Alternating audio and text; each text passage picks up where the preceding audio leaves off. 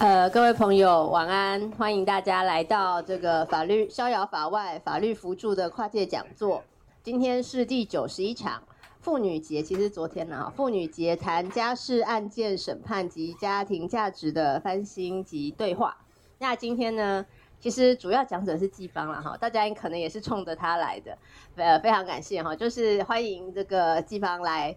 这边哈。等一下，季芳会自我介绍一下他自己。那我是朱芳君，我是法律辅助基金会的呃专在那边工作的专职律师。那我在基金会也十多年了。那基金会办理这样子的活动呢，是希望跟呃大家有更多的交流哈，然后在一些法律议题上，就是基金会关心的哈，或者是一般大众都会关心的，跟大家做一些分享。那我跟季芳本来呢，觉得这是一个很好的场合，也没特别紧张。但看完名单之后，开始觉得有点不大对劲，好像有一些法律专业人士的样子。好，那等一下呢，我们会一一请教大家一下，来这边想要得到什么？还有，我们等一下想要玩一个小小的呃游戏，好，如果可以的话呢，想要请大家选边站一下。我们今天主要讨论的是这个我们看到了哈，这一零五二条第二项违不违宪的问题。那这个没有关系，这不表示你心中真正的想法哈，就是你觉得你今天想坐哪边你就坐哪边啊。等一下可以大家各自发表一下，你觉得你你现在坐在这边可以主张的理由是什么哈？很简单，一两句话就好啊，这也不强迫哦。如果你不想讲就讲，嗯，好，我们就会跳过去，好不好？好，那现在欢迎季芳，请季芳跟我们呃开场一下。好。谢谢，就特别来今天晚上来呃，放弃别的这个游乐的场合，但是来这边听。我自己个人是呃，八十八年、八十九年就开始在教身份法，呃，基本上呢就是教身份法就会有很多的感触。后来我离婚，就当了二十一年的家庭主妇。我离婚就出来就开始先进入妇女团体工作。我觉得基本上很多婚姻当中的问题，当然跟性别还是有关系的。那么，所以后来我同时做了这个妇女运动，那参与很多婚姻家家事事情的改革，呃，基本上也就是因为这样，我又觉得自己不太足够，我又再去进修，所以我现在又在念博士班，所以我在跟别人笑哦，就说我是做运动，也会做学问，也在教书哦，所以我现在在国防大学，那我另外也参与一些性别平等的呃讨论，那么。最重要的是，我真的觉得是法律不好，可能我先前的夫家就是一个恶法非法的这种，呃，被江宏坚呃立委呃前主席说是一门忠烈的人，所以又变成是我们觉得一个法律如果不好，我们就想办法来改变。所以这也是我自己在做家事案件的审理，还有做整个实体法的讨论的时候，我一直觉得心有余力，我就是做社会运动能够推动它的改变。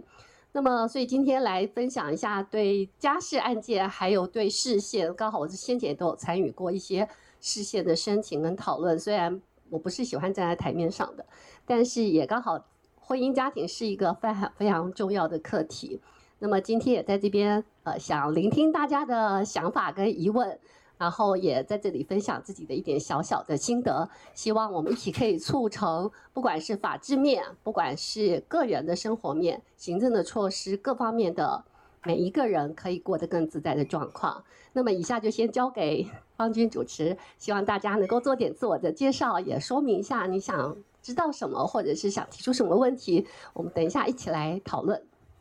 好，诶，谢谢谢谢谢谢季芳。好，那现在就请我们麦克风传一下哈，大家方便的话，可可不可以讲一下自己有没有法律的背景？其实这样子的讲座哈，对讲者来讲有点小小的挑战性，就是说，因为可能有一些根本就是法律专业人士很清楚哈，我们今天讲的东西了，只是想要做一些交流。那也有一些朋友是，哎，他就是单纯对这个议题有兴趣，而且离婚这件事情呢是。我们都可能用得到的嘛，哈，然后呢，还没有离、还没有结婚的人，也要好好想想看，说，哎呀，这个这样子的婚姻制度，我要不要结婚？哈，其实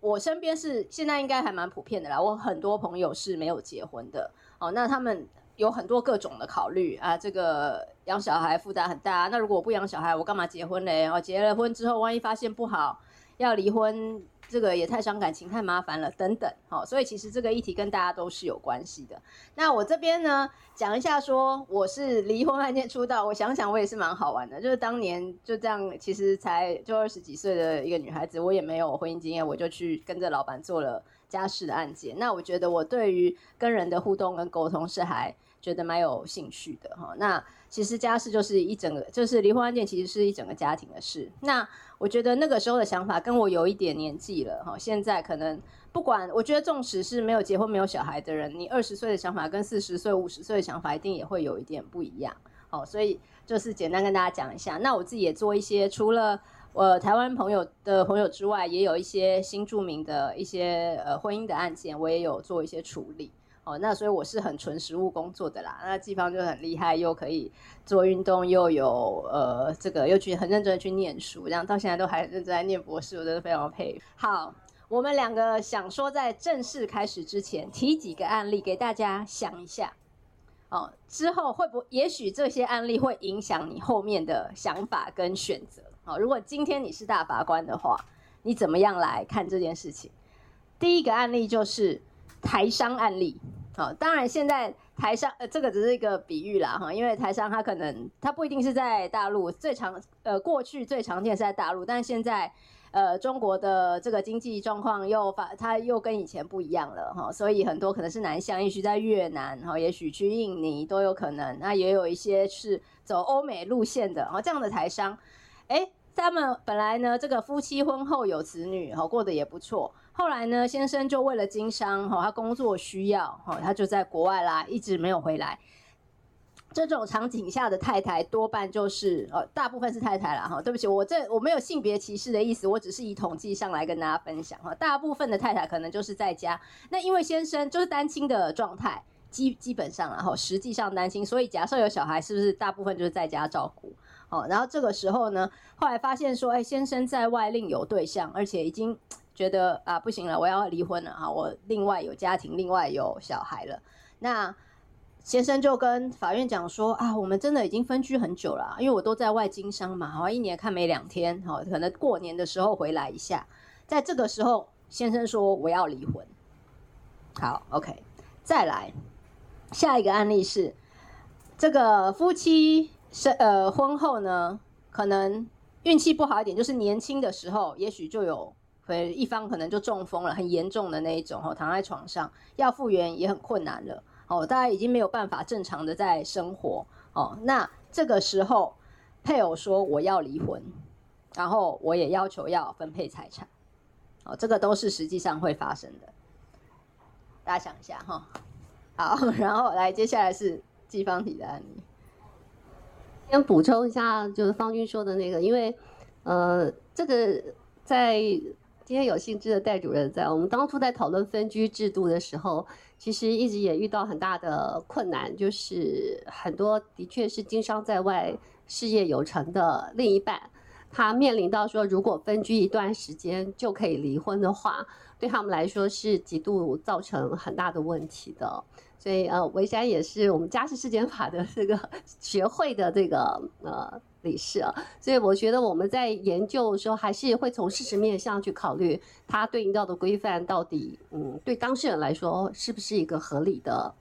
呃规范的状况。那我现在举了另外两个例子，就是呃，他们有呃相处不睦，因为我们知道，就是夫妻难免在这种状况下，就是不管同性还是异性啊，就是你们这样的配偶相互之间的配合还有这个争执，有时候。很不幸的就是遇到那种相处比较磨合要比较程度特别高的人，那结果当然有的时候有的人其中一方受不了，他就会先离开家。那分居四年之后，他要请求离婚，但是被法院驳回确定，因为当然一定就觉得你是先走的那一方嘛。结果两个人后来又在持续分居了十三年哦，结果原告要找被告说我们要来谈的时候，就去请求离婚。那这个原告就是他后来前面有被请求呃要求要离婚被呃驳回，但是后面他又想要再离婚哦，就后来呃的确还是有顺利的 就达成。那我大家可以看一下，就大呃法官他们在判断的时候会有很多特别的考量在，就是你现在又分居这么久哦，你们中间的状况。那我觉得还是蛮有意思的一件事，就是除了先前的恩怨之外，我们在分居的过程中，你有没有在努力？突然变成一个重点哦，这也是很特别的一件事。另外一个也是 C D 婚后的时候，C 外遇，D 就搬出来。我们感觉上学法律一定知道说，哦，这是有不能同居的正当理由，对不对？那但是他后来确定 C 又跟其他人通奸之后，他就很生气了，就在网络上就把他骂的难听的不得了，然后又到他的这个人把他的车子给，就是真的生气嘛，这个就把他把他的车子弄坏。然后还拿铲子殴打他哦，还没经过他的把他同车子开走哦，叫他自己要去找。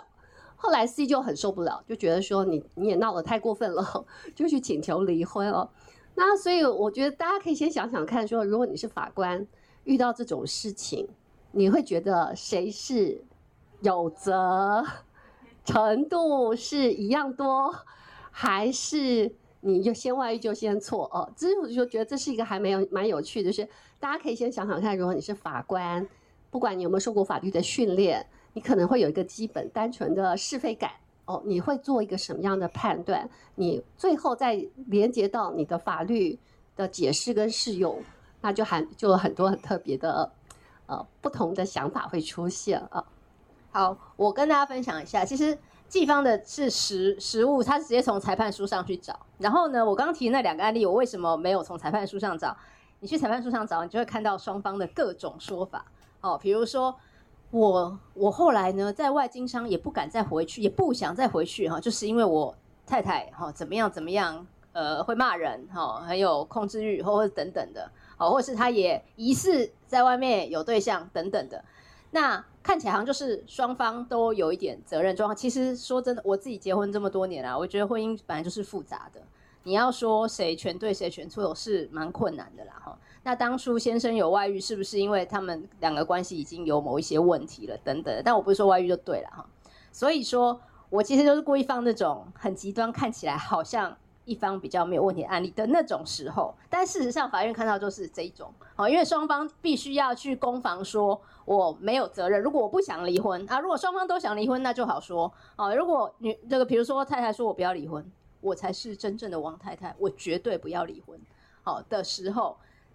这个时候你要怎么样去处理这个状况？好。这个就是大家最常见的，我觉得啦，就是我想象得到的。好，如果是无责的一方，他会有什么样的反应？很多会觉得说，怎么会是他来告我？为什么会是我变成被告？是他外遇诶，是他打我诶。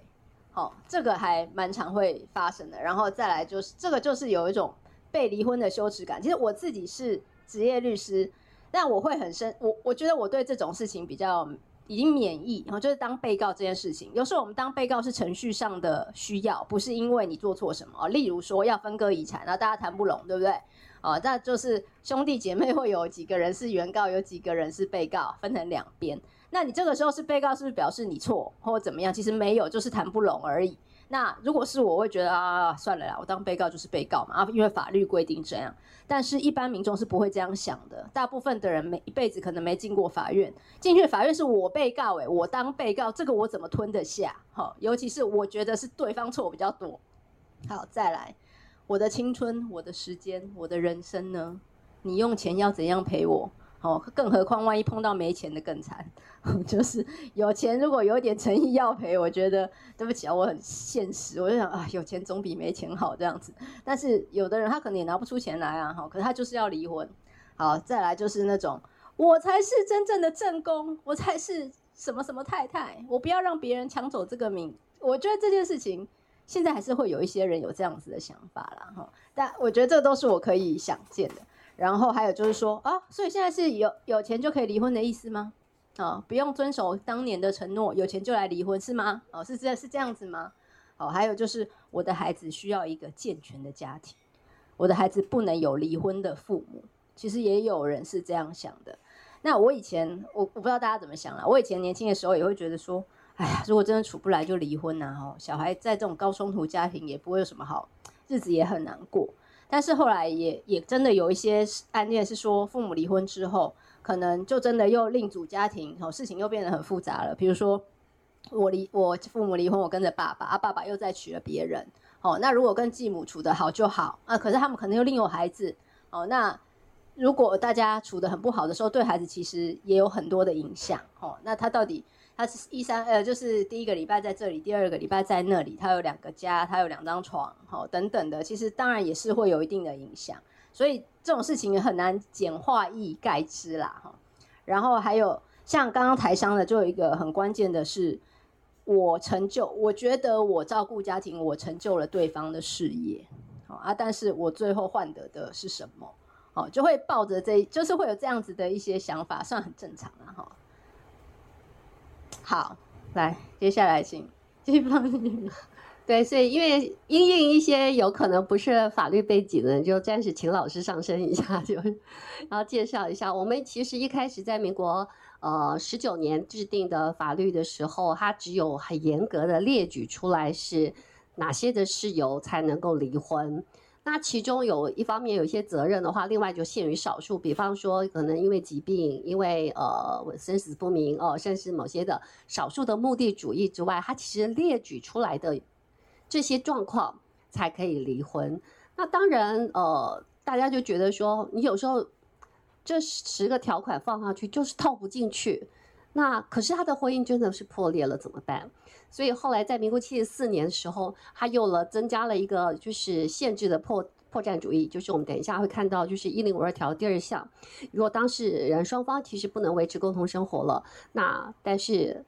妙就妙在就是大家如果看呃，其实整本有一整本是法务部讨论那个时候的修法离婚的事情。但是大家有可以可看一下，我们等一下会讲到这个宪法法庭的一些书面意见，法务部啦，还有林秀荣老师都有提到当初的讨论的一些状况。也就是说，加了这个呃前项以外的重大事由，就是在这边哦。前面是最原始的，只有这十个呃原因你才可以离哦。所以我说大概就是六七八九，就是这个。是七八九是针对是目的，就是当事人不见得愿意得这个病，或者是呃愿意呃有精神病等等，但是他只要有这个问题是妨害这个婚姻的共同生活。但是后来七十四年的时候加到就陆陆续续有修了几次哦，就是现在我们的现行法是右边这块的状况。那最主要就是七十四年新增这个破绽主义，是有前项以外的重大事由难以维持婚姻的时候呢，夫妻一方就可以请求离婚。但是在讨论修法的时候，他们就觉得我们这采取破绽主义啊，他们不能维持就算了。可是有的人，田国成老师还有几位老师就加了临门一脚，说：可是我们不能让他们这么随便，所以要以有责任的人，他要想离婚的时候就不能让他提哦，就是要只有另外一方才可以提起。所以说这是现在裁判离婚要进行修正。那么我们先回到前面一章。看起来都没有问题哦，但是在最高法院九十五呃年度的时候，它有个民庭的会议的决议。我们刚刚再回来看一下，就是裁判的要件，他是说你没有办法维持，你有破绽了，那么其中一方负责，当然就不可以提起。但是九十五年的这个民庭的决议，就是说当事人双方要比他的责任程度。有责的一方如果比较轻的，还是可以提；两个一样多，那么就可以提。但是很不幸，你比较的结果是你是多的这一方，就对不起，你不能提。我想在座是学法律的人就开始意识到，九十五年这个决议跟原来立法的状况它是有落差的，因为本来的立法就是你只有一方有责的时候，他方才可以请请求离婚嘛。他其实没有特别考虑到这个，就是这一方有责，另外一方无责嘛。可是他没有考虑到双方都有责的时候，本来如果我们没有九十五年的那个决议，最高法院的决议，很可能双方都有责，那其实就都可以让他离啊，因为他有破绽了。可是九十五年这个决议下来之后，反而不能离的状况变多，就是你要双方先比一下责任怎么样。你有责的一方是比较多的人提起，对不起，你就跟这个一样，跟但书他就适用这个结果，不让你可以提离婚了，哦，所以这就是一个呃始料未及的效果。那所以这也是我们在看到很多宪法讨论或是学理上讨论，说到底我们这个一零五二条的这个第二项，它的破绽主义到底是积极还是消极还是问题什么？就是因为除了它原来立法的问题，还加了最高法院九十五年的这个决议。好，所以我们后来现在的法律有三种离婚的方式，所以思思不是只有两种，所以呃，两月离婚这个是呃宪法法务部向宪法法庭提的资料，其实是只有包含这个一百一十年，因为那时候还一百去年的十一月嘛，那时候还没有整年度的哦。但是我们想到他说我们的两月离婚的人数其实有将在五万人上下哦。五万呃五万对左右，那么但是裁判离婚只占所有离婚的登记的人里面的百分之不到百分之六哦，也就是说呃这个呃根据一百一零五二条，因为我们知道根据裁判离婚，你有时候会有恶意遗弃哦，会有其他的原因哦，但是呢，因为一零五二条的第二项哦，那他所所要裁判离婚的只有占百分之四点二五。那如果整体来说的话，就是只有两千多位，两千多位会因为裁判离婚才解消他们的婚姻。那另外一个呃，就是经过扣除掉前面这两个，经过法院调解或和解而成立离婚，就虽然他进到法院，但是因为现在家事宪法采取强制调解，你必须先做调解嘛。有些人在这个阶段，他就可以达成协议。哦，或者在诉讼过程中，双方最后条件谈妥了，哦，就可以离婚，而不至于到法院去做实际的判判断哦，裁判的话，那他还有占百分，所以我就说，其实他是占比例上整体来说是最小的，可是他现在是最博我们大家的眼球，因为大家都开始关心说，那我们在婚姻中的经营会不会变成有责任的那一方？哦，就会开始讨论，就像我们刚刚看到的案例一样。好，那这个我们接下来就由方军先介绍一下，为什么我们开始要非常关注这个宪法的法庭的讨论。好，因为现不好意思哦，那个法律专业人士就忍耐一下，我觉得随便耳朵可以关起来没关系。呃，今我们今天又再度很热烈讨论这个话题哦。其实这个话题已经讲了几十年了哈，在法务部也有在宪法诉讼的过程中提出资料，大家如果有兴趣，这些都是公开的哦。那可以在宪法法庭的网宪法诉讼的网站里面看得到。大家就一直在讨论说，现在的这样子比较严格的离婚模式，其实跟很多国外都不一样。那到底要怎么样去做？要不要调整？好，然后就是当然一定会有很多的立法的提议等等的，所以这个其实是一个很老的话题了。好，那但是一直大家就是下不了手去修改这个法律，我觉得没有办法得到一个比较明确的共识啦。那后来呢，从一百零八年、一百零九年开始，就陆陆续续有人提出大法官释宪。然后后来呢，宪法诉讼法改制之后，变成是大法官解释。所以，我们今天还是花一点点时间，跟呃不是念法律的朋友解释一下宪法法庭到底是什么东西哈。好，宪法法庭在做什么呢？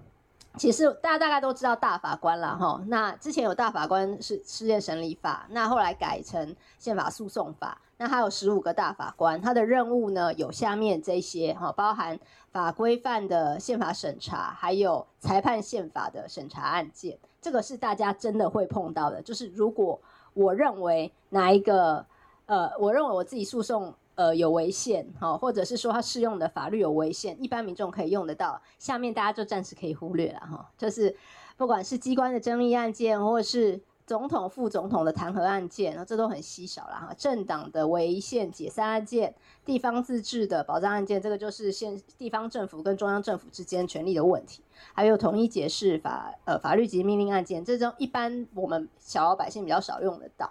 好，那什么时候才可以提宪法诉讼呢？一定是要确定的不利裁判或法规范才可以提。所以如果对我有利，最后结果对我有利，抱歉不能提哈，但是不利就可以。那这个图只是给一个示意图，然后这是我们从这个网络上引过来的，要一定要等到不得上诉，你才可以到宪法法庭那边去。所以为什么大家可能有听到网络上说，哎，他们是第四审，好，就是当你最高法院那边也呃确定了没救了的时候，哈，你就可能要诉诸这个宪法法庭了。那如果违宪的话，哦，以前大法官解释也只能跟你说好，这个规定违宪，但是你原来已经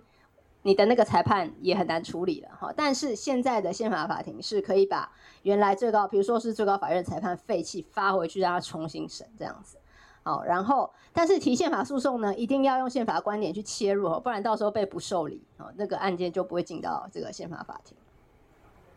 好，那宪法法庭有几个特色啦，我觉得这个是很特别的哈，就是当然它有的也是仿效国外的。第一个就是有专专家咨询制度，所以大家会看到哈，我们在每次这个言词辩论的时候，现场现场好像就有就有人去出，就是在宪法法庭有出过一些专家意见哈。然后再来还有一个法庭之友制度哦，比如说有一些像之前呃范吕蒙哈就有针对这个意见这个释宪案件出过法庭之友的。这个意见书，好，你如果认为他是当事人以外的人民机关或团体，哦，所以大家就算不是当事人，哈，但是你认为你是跟他有相关的，哦，然后长长长期参与这个议题的，哦，你认为你有关联性，你可以申请裁定许可，提出意见供大法官参考，但要大法官同意啦，好，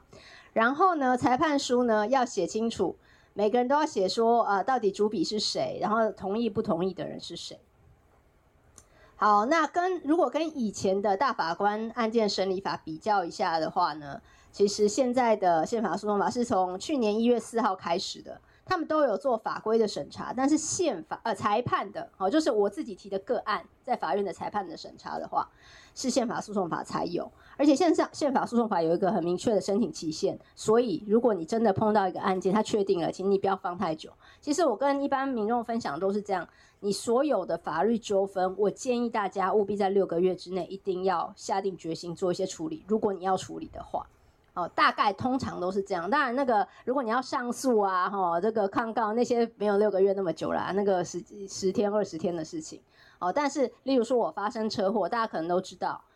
告诉期间也是六个月。哦，那所以说大家不要想说，有些朋友会就想说，我再想一想。哦，那时候我就会跟他讲说，你记得哈，你不要想太久。我建议他两三个月内要有个结果，这样你后面才有一点时间可以处理。好，这个大家给大家一个建议。然后，呃，像门槛的话，它有一点点不一样啦。哈，那这个大法官是三分之二人出席，出席的人三分之二同意。那宪法诉讼法的话，就是三分之二参与评议加全部的二分之一的同意。好，所以在刚刚的脉络之下，我们就有人真的。提起就提起宪法诉讼来，请问大法官，到底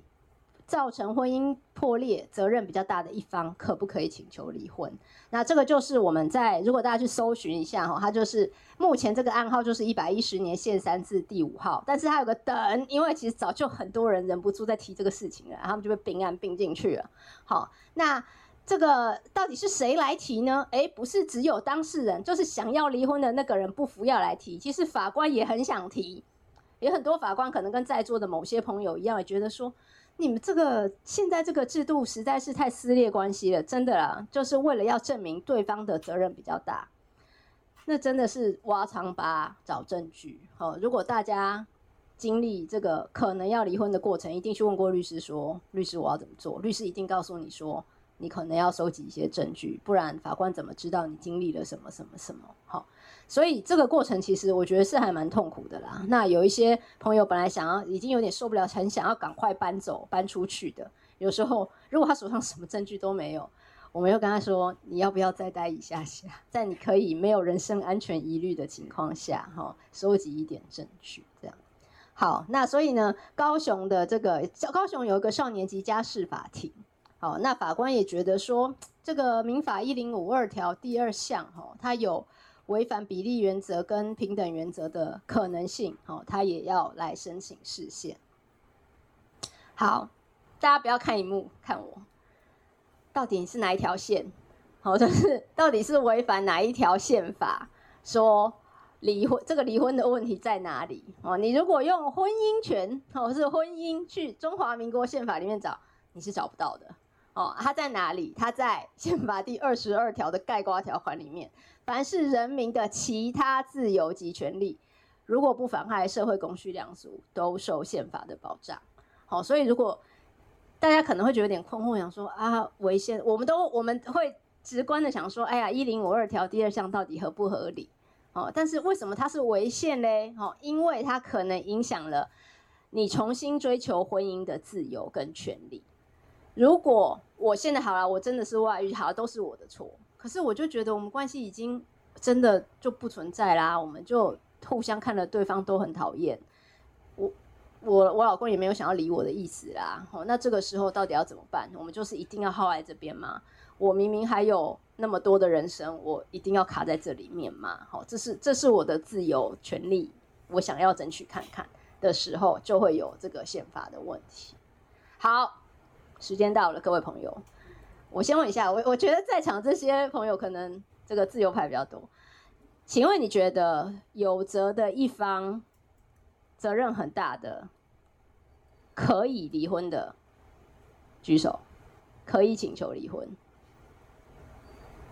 那也随随便举啊，我们没有录影哦，就是哦，好，不行的举手，好，也有一些朋友。没举的是还在想。或是没意见，呃，不不知道。好，OK OK，好，那有四位朋友觉得应该不行。好，来，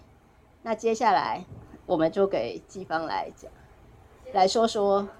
大家有看到我们刚刚视线的理由，很多人提的就是因为他违反了比例原则，也违反了平等原则。那他到底在指什么？先来讲比例原则。我们知道比例原则是一个嗯蛮重要的，就是你的所有的立法或者是行政的措施，你至少要方法跟目的，它必须合乎一个相当的关系。也有人把它翻译成，这是从德国过来的，翻译成是关系相当性原则，就是说，呃，最常做的比喻就是你不能拿大炮去打 小小只的这个动物，就是它有点是不合乎你的手段跟目的是不合乎的，不呃这个比例的嘛。那所以为什么他们会觉得说这个是违反比例原则？大家先想想看，你前面的婚姻不能解消的时候。是不是表示你再也没有结婚的可能性？除非你等到这一半原配挂了。所以婚姻有它的专属性，它变成有重婚的困难，它重新再缔结另一段婚姻关系，它就面临到一个障碍了。而他现在的婚姻对他来说，他觉得是一个形式的空壳子哦，那对他来说并不能够符合所谓婚姻本来要共同生活的互相这个。我们讲配偶权是，都要达成什么幸福圆满的状态？他觉得这个完全跟他的期望跟现实是完全不符合的。可是他要离开，就对不起，因为认定他责任比较重，或者他是唯一有责的一方，他就没有办法从这个关系中脱离。他想要跟他现在觉得跟他处得比较好的人，或者是未来他可能遇到他自己觉得是对的人，就对不起。你没有希望，因为你现在这个关系不能够解决，就你只是因为你被认定是有责的一方，你完全没有办法无望，所以他就会觉得说，你做了这样的一个解释，这个规范的定定的结果，运用的结果，导致于他这辈子再也不可能 有一个缔结新的这种婚姻关系的希望的时候，他就会觉得你这个限制对我来说是有点 over 了，他就觉得不合乎比例。这是一种哦，另外一个呢？为什么平等原则就男生女生不是在这方面应该都一样的吗？为什么会违反平等原则？是因为当初在制定七四八号施行法的时候，同性的人他所要缔结的关系，他可以没有这个限制，他可以比较自由的离开，所以他就会觉得。你都不知道那时候七四八施行法条例过的时候，一堆异性恋超级羡慕，说为什么你们可以一方面就想走就走，我们还要那么啰嗦？裁判说还要比较责任谁比较重，还要去挖彼此的疮疤，要想办法证明我是错比较少的，甚至我没有错的这一方都是对方的问题，所以他们就觉得说这是。不平等的。同样，对于一个婚姻关系的缔结，你既然在七四八号说，我们都是要怎么样追求一个永久排他性的这个共同生活的关系，可是你为什么对同性的可以这样规定，你对异性的却做这个规定不不愿意改变。那么法务部当然就做了一些说明哦，就说这个其实是因为当初他们也想放入苛刻条款啊，可是呢，因为讨论，因为他们有立法的急迫性嘛，因为大法官只给他们两年的时间，所以他们就觉得干脆就就让他过了再说哦。呃，但是我自己做婚姻平权运动超过呃，从二零一六年正式哦上战场，就是街头还有立法院这样跑下来。我跟反同，我当时候代代替游美女委员去东部跟长老教会沟通的时候，我的确遇到一个很大的问题，是他们真的觉得是同志是没有资格结婚的。那我现在给你一个恩惠，呃，让你们有这个专法可以用。然后他们其实当然也跟当初过去的，他们觉得要用伴侣制，同同志才能用伴侣制。那如果大家对于伴侣制有呃概念的话，就是呃，其实，在特别是法国的伴侣制，他们是缔结上的关系是相对比较自由的。他们要离开是一方面愿意离开就可以哦，不需要要这个承诺是没有像呃婚姻上的这个牢固牢靠跟粘合度这么高，那所以他们就会觉得说这件客户条款你没有放进去，他们也觉得没有关系，而且对于很多的同志来讲，他可能觉得是我好不容易愿意期盼到这个关系，呃，我没有这样的限制，或者是没有定出这样的要求，说有责的一方不能够提起，他也不是很在意。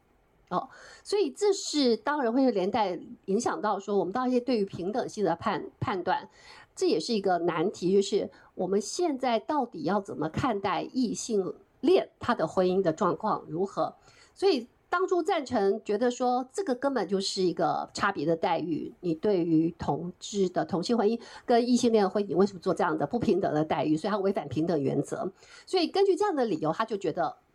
我要支持还是可以。有责的一方，我还是可以提起。所以大家听了以上的论述，你有改变你的主意吗？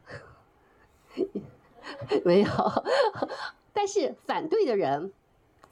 就蛮多的哦。那我们先来看法务部，他为什么觉得没有违反？他所说的这个婚姻的呃，这个结婚的自由，在七九一号通奸除罪化的这个很重要的就。我也是推手之一哈，因为，呃，我那时候在新知之外，我还其实，在司法改革国事会议，我写了一个简报跟意见书给呃季慧荣委员，所以他后来在司法改革国事会议的第五组里面提出来，结果后来也刚好通过这个决议哦，要废除这个通奸罪，或者是把呃新说法二三九条至少要废除，就是你只能提高一方的这个状况。那后来会成为呃是大法官释字会废除通奸的这个呃过程，我们当然也稍微理解一下。他其实对于说到底这个是否结婚、跟谁结婚，还有两愿离婚，他其实觉得婚姻自由，我当然会选择你可以要不要结嘛，你要跟谁结哦。但是离婚自由跟结婚自由，他能不能做同样的包含在里面？这个概念内涵，他其实是觉得不相等的。所以也就是说，你的离婚还是有自由啊，没有人可以逼着你，因为我们知道意思表示你就是不能被扎西胁迫嘛。但是你这个离婚也不是说你想做什么想走，因为他因为这个婚姻的制度，呃，最常说的就是制度性保障了。还有很重要的原因是，他对很多人的这个身份财产的牵扯，在法律关系上的复杂度是有的，也跟公共的利益有关。所以政府公权力不可能完全放任。他一定会有所限制哦，所以他才说，为了增进公共利益的必要，还是有限制的需求。所以他觉得这个婚姻自由，并不能完全的把离婚自由这件事做等同的，然后告诉你可以完全的放任。我们其实结婚的自由也是有一些实质的要件的调整了，也也是有的。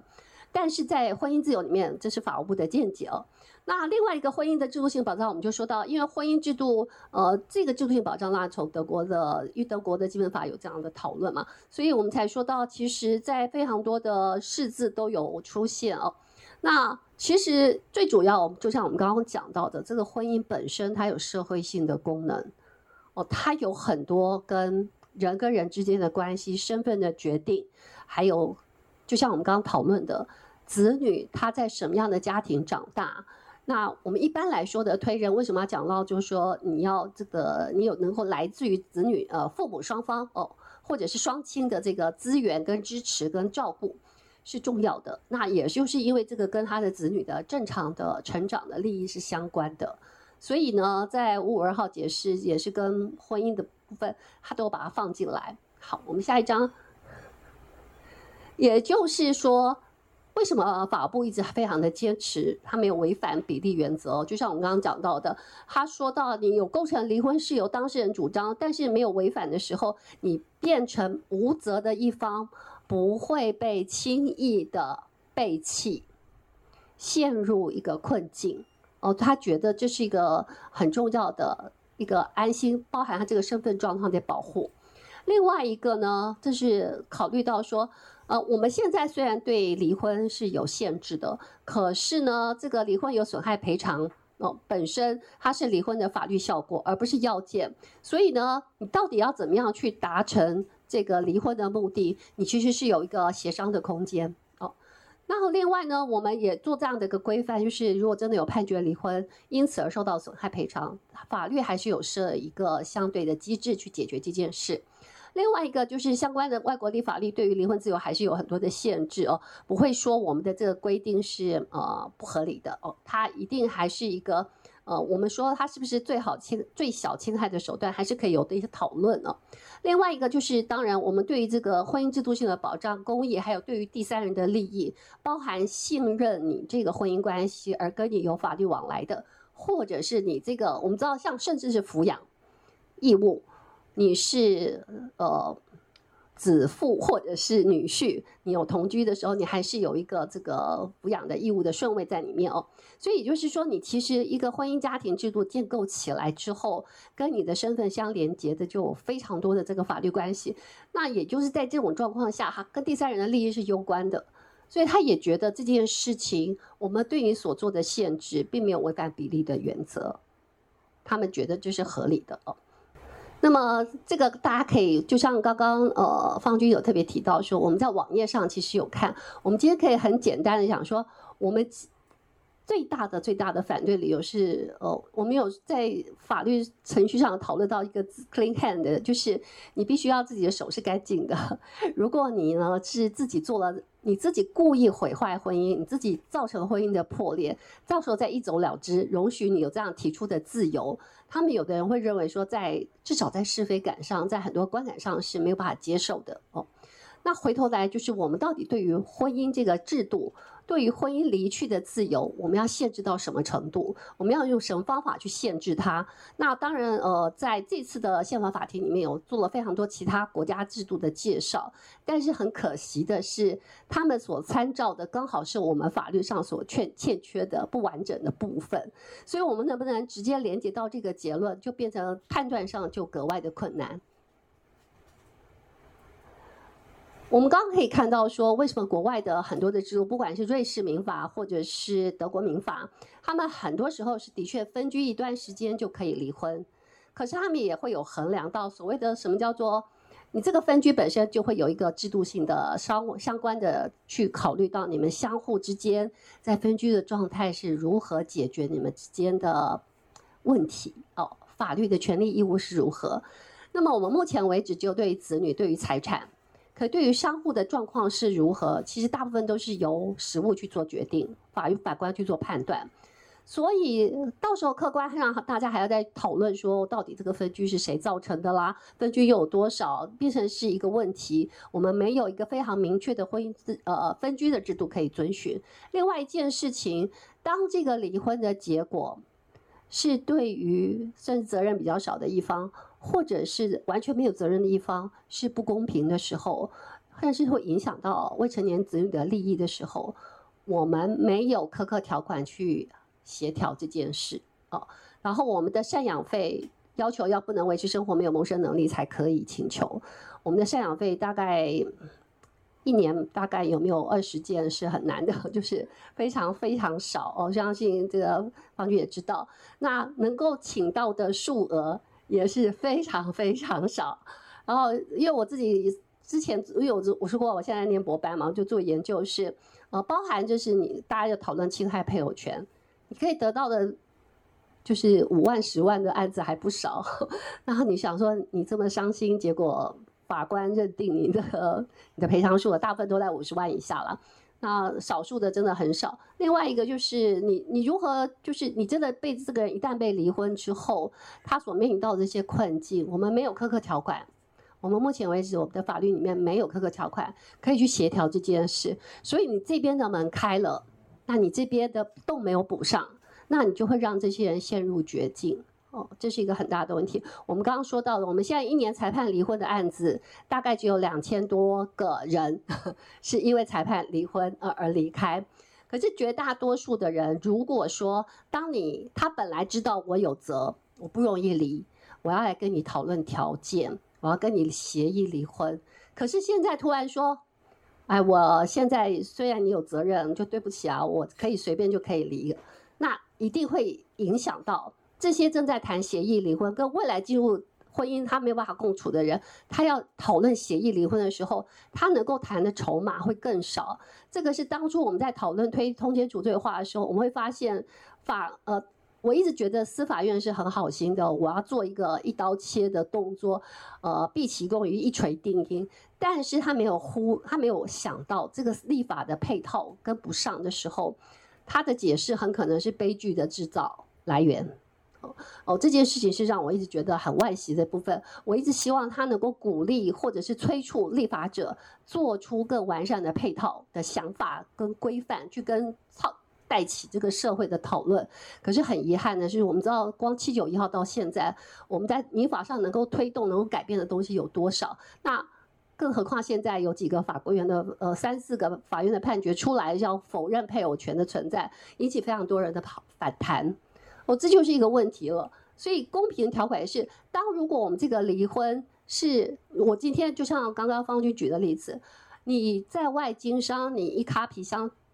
全球走透透，我在这边照顾你的家人，照顾你的公公婆婆，照顾我的小孩，结果最后因为你有另，你觉得你有更好的家庭，你有更好的去处，你要离婚，那对这个人，他可能他的付出来说，他有没有办法一个公平的调节？我们目前为止，我说过。我们的制度，你要放离婚有更大的自由权的时候，你对于在离婚受到不公平的状态而离开的人，他有什么样的机制跟制度可以帮助他？那我们现在呃三十岁以上左右的，就我想就是他的劳动参与率，就是你知道年纪越大，他就越不容易找到工作，呃，尤其是现在就是他的薪资又跟呃男女的薪资差距又有，那所以。离婚因而陷入生活困境的人，他的确蛮大的机会会是女性。那你说他一定是责任比较少的一方吗？也未必哦。所以我一直觉得是我们到底这个呃离婚的配套要怎么去思考，能不能有一个更积极、更快速一点的行动去。了解，去配合说，如果你当这边要放宽的时候，你另外一个横平的机制去协助这些人在法律上得到公益的制度可以出来，这些规定一定要出现哦，这是一个很重要的部分。那么我们今天有问到吗？那婚前协议会不会是适当的解方？那我我自己个人，如果是我自己的话，我会觉得可能我们从小就要进入到这个情感教育。就是很重要了。那当然，我之前在大学上课的时候，我就说：“哎，你们很重要的婚前协议要讨论一下。”他们就说：“老师，我们讨论完这个，我可能就没办法结婚了。”那么为什么？我就说，我不是要你们定下来一条一条这样写，也就是我不会执着这个形式。你应该在平常相处跟互动，就开始针对你所有的。婚姻当中要面临的事情就要开始讨论了，你的价值观、你的想法，你要住哪里？你要不要生育？你的财产，你要不要 A？你的 AA 制要怎么算？哦，或者是总而言之，你可以从聊的过程中去理解，然后想办法达到共识。这个协议不是大学法律就知道诺成契约，你不是坐下来一条一条做书面做钥匙，它才是协议。你没有在这个过程中沟通的时候，你如何知道你将来要面临的人生？你进入婚姻的图像是什么？这也是做社工、做非常多家庭教育的，我一直鼓励说，我们希望在这件事情，我们现在离婚太容易了，因为我们还觉得离婚的限制太多，但是对很多国家，他的离婚是要进入法院的，就算你是两院，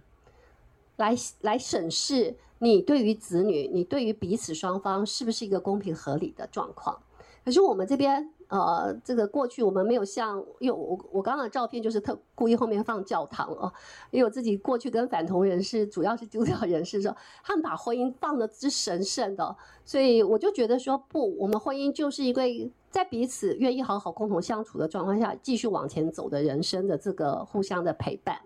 可是我们常常会执着在是你要的东西跟你希望的东西没有这么明确，或者是进入之后才发现问题。所以，这个婚前协议不不可能是所有的解方。婚姻的问题永远不会单一的解方。可是，就像我刚刚讲到的是，当我们这些实务的见解有讨论到，你除了责任之外，你有没有努力？你的破绽的造成是什么缘故？如果有一方面说你做错了，然后我也摆烂，都是你的问题，那他会没有责任吗？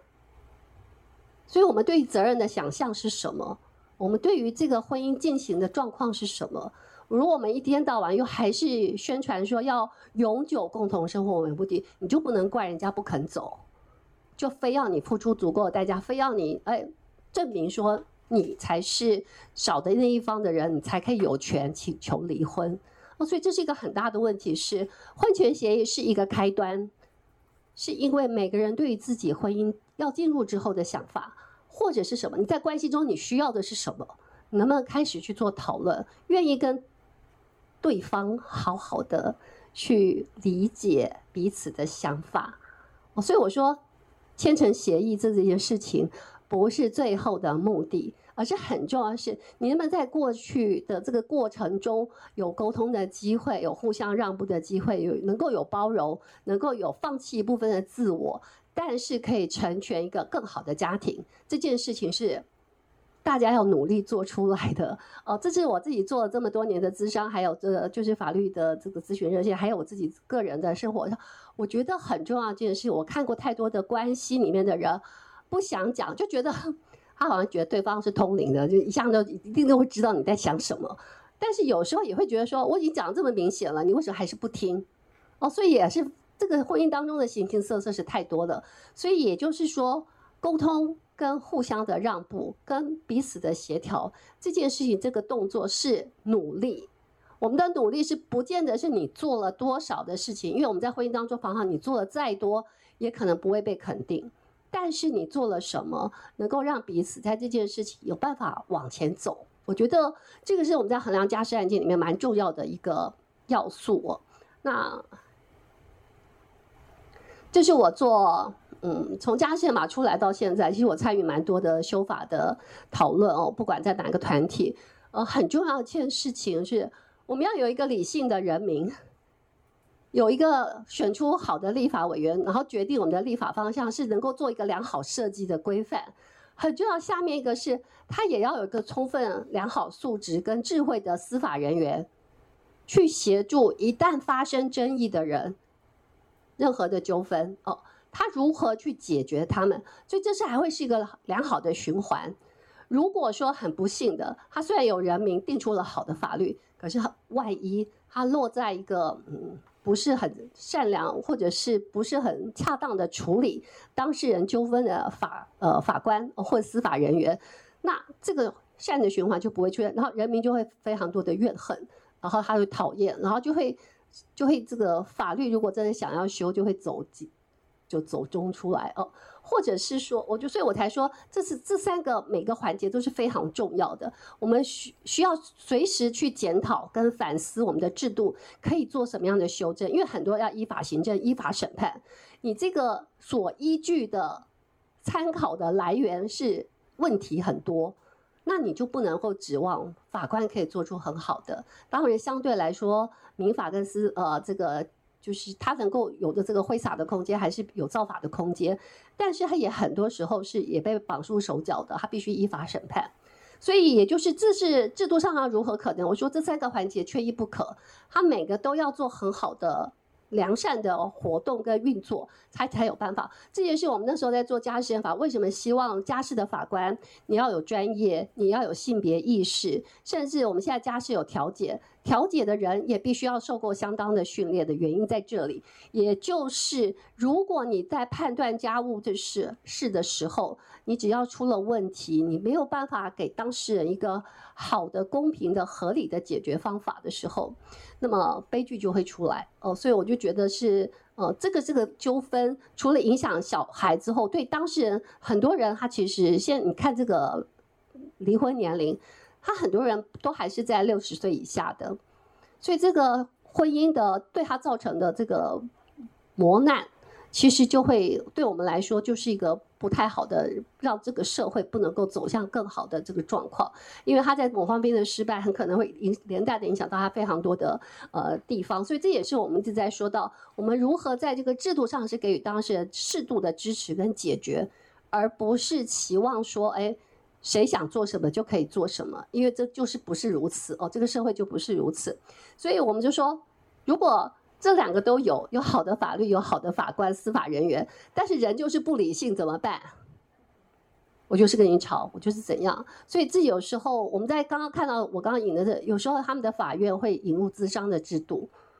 那有有人说，就是我要先去证明我没问题，我要先去咨商。所以很多的当事人的案件也会如此。但是很重要一件事情，我们从咨商里面。不要为咨商而咨商，而是说，我还是希望当事人从知道这个婚姻对他来说，他在意的是什么，他想要的是什么，对方愿意给的是什么，他能不能在这件事情想办法跟对方达成某种程度的讨论，甚至是和解。我觉得，如果有时候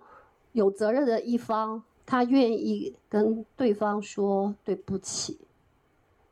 有时候就会有一个解决的可能性，可是我们有时候也不太愿意认错，有时候也不太知道自己要什么哦，所以这是一个很大的问题。但是我就说过，呃，我们这个社会能够继续往前走，就是需要这三个不断不断的有好的循环才有可能。那我想大家都有听过古人说嘛，“法与时转则之，治则事与则有功”，所以也就是说法律。还有治理，还有整个人民的这个时事，它其实都要能够做良善的、互相的调和，它才能够往前哦，才要有功嘛。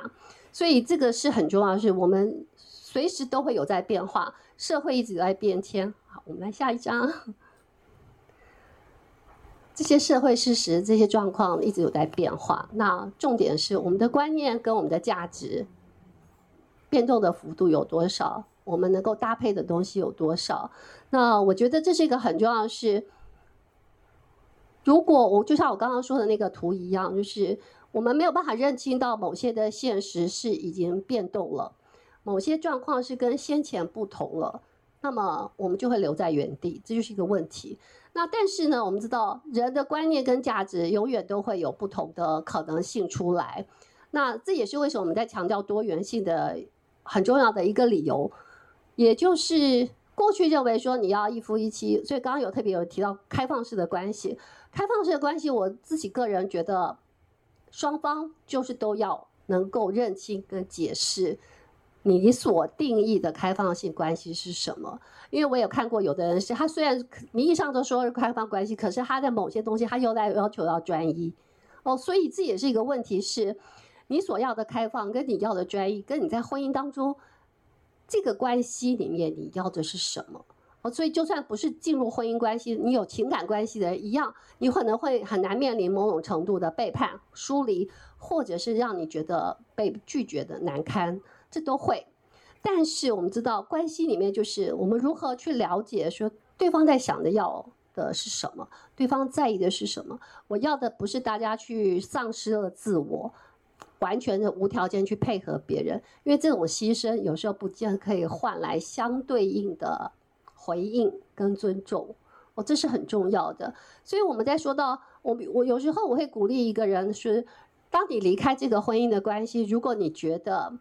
虽然你损失到一些事情，可是你可以找回你自己，或者是你有不同的人生可以继续往下走的时候，这个。很多就像我们现在看很多的战争会有惨胜哦，但是它还是某种程度的是正向的。所以，如何有的人在这个卡关的过程中，我相信在座的大家，无论是自己或将来的身边的亲友，可以去试试看。就是你，当你从不同的角度去检视，你想想你的人生要什么？你想想这段关系里面带给你的是什么？你再想一想，说你所在意的这些点，在这个关系的维持跟变动。有没有可更多的可能性，可是让更多人可以过得比较好，包含你自己在内。所以牺牲不是绝对，呃，我认为不是绝对都要称赞的。特别是女性，常常从小一直被 觉得你要在这个部分要隐忍跟包容。那很多男生也会觉得我是男生啊，我在这种事情我是不能为了面子，为了什么我要承担？不不不，我们回到我们刚刚说先做人哦。当然性别的差异还是有，比方说。大家有看过那个长春公主的判决吗？就是她被判了一亿多，要给她的先生外遇，然后结果他在他自己搬出来，后来他先生告他离婚，还告他剩余财产分配请求权，本来要两亿多，他说我只要一点八亿，就法官也判给他。我那时候很好奇，就去看了这个判决，我就法官说。后来他们其实是协议离婚，虽然是男生外遇的人提告，因为那个女生先搬走，所以呢，这个呃后来就是法官说，因为这个外遇是在你协议离婚前一年才发生的，你不能抹杀过去他十多年的贡献。我其实第一个想法是，我还蛮好奇他的贡献是什么，因为我自己在做妇女运动的情况，我自己的经验是，女生的贡献常常不是贡献。哦，男生有做家务，他就是个贡献，了不得。然后我就，呃，因为我自己在呃高雄有一次参加一个活动的时候，有个女生跟我讲说，她被先生告离婚，先生说你吃我的、用我的、穿我的，你就在我的家里坐坐享其成，你凭什么跟我要分财产？法官在上面给他点头，所以他出来的时候跟我哭到不行的时候，所以我为什么说家事法官 这这这个？性别意识很重要，就是你不能因为这个人在家里这样，你就这样你就认定是说他是游手好闲的这一份，所以这也是一个我蛮大的问题，就是说我们现在家务的贡献。女生十四到六十五岁，大家如果是新知的朋友在的话，就是她其实大概就将近男生的三倍，就是她在家务时间的处理上哦。那也就是说，我们回头来说，我们在这个婚姻当中，在你的人生当中，你要的是什么？你追求的是什么？你得到了什么？你自己要有什么样的新的方向？我觉得婚姻当中，我自己一直认为说。呃，我还是有点觉得不好，就是为什么那个法官还要去申请释宪？呃，某种程度我还是觉得，照我的个性啊，如果我是法官，我如果真的觉得是你们真的就算是有错的一方，另外一方不愿意好好的维持，他没有也在没有要努力啊，大家就一起摆烂的时候，那我真的觉得这就是个破绽，就判他们离啊。可是如果说有一方他真的一直做，可是另外一方他完全不领情。他也不愿意这个维持关系的时候，我们当然就完全符合一零五二条的但书，他是不能离的。哦，所以我觉得在我们公平条款、苛刻条款等等都没有办法出来之前，我还是倾向，如果他的经济弱势跟这个族群脆弱群群体，特别有些人是身心障碍者等等，那这个离婚的结果对他来说会顿失所依。我们其实就要可以，法官自己有叫这个智慧去判断，这两千一年两三千个案子是可以讨论的。那么，所以我还是期望说，大法官能不能做出一个好的指引啊，然后。鼓励这个法律的制度可以有更好的调整跟改变的机会，这是我的期望了。那但是也想听听在座大家的想法，因为毕竟我们的经验跟知识都是有限制的，所以还是很希望在座的大家可以提出你的想法跟意见，好吧？谢谢。那呃，顺便再补充一点，关于这个婚姻诉讼的，或者婚姻司法不一定是诉讼，婚姻司法的这些程序的各方角色，哈，要怎么样自。做一些提升啊，比如说法福基金会也有把我们的案件拉出一个，我们的律师做一个分类哈，就是我们有一群专科律师。那目前比如说家事的律师，他就要上过一定的这个课程才能来申请。那我们也蛮在意，就是说不是只是很会打诉讼会赢，哈，或者是很知道条文怎么写，就是一个好的家事律师。我觉得，尤其是在家事案件上，哈，我们都非常重视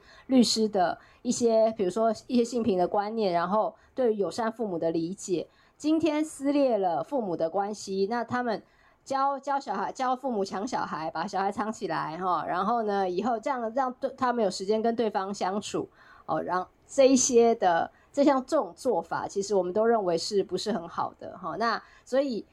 这个课程不是只有在呃律师去上课哈，很多我们都认为是很好。就比如说你怎么样去理解一个离婚家庭的一个动能，然后一些对于资深，就是你怎么跟你的当事人沟通哦，怎么协助？有的时候其实我们就是在协助调他们。你知道双方都要离婚了，那你知道他们有照顾孩子的问题。你怎么样给他好的建议？说，哎，怎么样，小孩子可能是比较适合的这个安排方式。这样你们也许关系不在了，可是你们可以继续好好的照顾孩子。其实我从我刚入这一行的时候，我就碰到一个案件，就是很典型的，先生其实非常有钱，他就做投资的。那本来跟这个太太关系也还好，但是后来他有外遇，当然。呃，他们之前是不是就相处的不是很 OK？我是我我不在场，我不知道啦哈。但是反正先生就是外遇，非常坚决要离婚。但我觉得我最不能够认同的就是他把小孩子藏起来，哦，让太太没有办法找孩子，他把孩子的名字换了，念私立学校哈，所以其实就找不太到人。然后呢，那个案件拖了非常久，那可是太太很坚持，他不要离婚。那个时候，哦，所以这个事情对孩子的折磨，其实这个太太也是啊，对他的折磨也非常大。然后诉讼，诉讼打了非常非常久，然后双方就一直这样你来我往，你来我往，哦，然后法庭程序我觉得也拖得有点太久了，好，那总之，如果说今天后来他们最后还是协议离婚了，因为太太也已经累了，好，他这样子一直一直这样这么多年的诉讼下来，然后孩子对，因为孩子被藏起来关系，所以也很疏远，那后来真的是透过诉，一定要透过诉讼手段，怎么讲都没有用，一定要透过法院那边才能够。在离婚之前看到孩子都已经隔了好至少有两年有了，好，所以我觉得这个是蛮悲哀的例子啦。那我自己是觉得，我自己之前也当家事这个案件的调解委员，我觉得这么多年来，我我认为是有一些进步的啦。那当然还是很需要大家共同的再继续努力，继续让这个程序可以更完善，然后让这个进。真的没办法要进入这个诉讼程序的人，可以得到更好的协助，这样子。那今天时间也差不多了，季芳还有没有什么要补充的？要讲一下，因为刚刚讲到外遇的一方哦，呃，我自己觉得是有的人他想要外遇，在他付出行动之前，他其实应该优先冷静下来，去解决他现在的关系。这是我比较建议的一点，因为很多人就是当然知道，就有人说爱是没有办法控制的啦，感情就是怎样啊。但是我则是觉得说，如果当你发现你的想法跟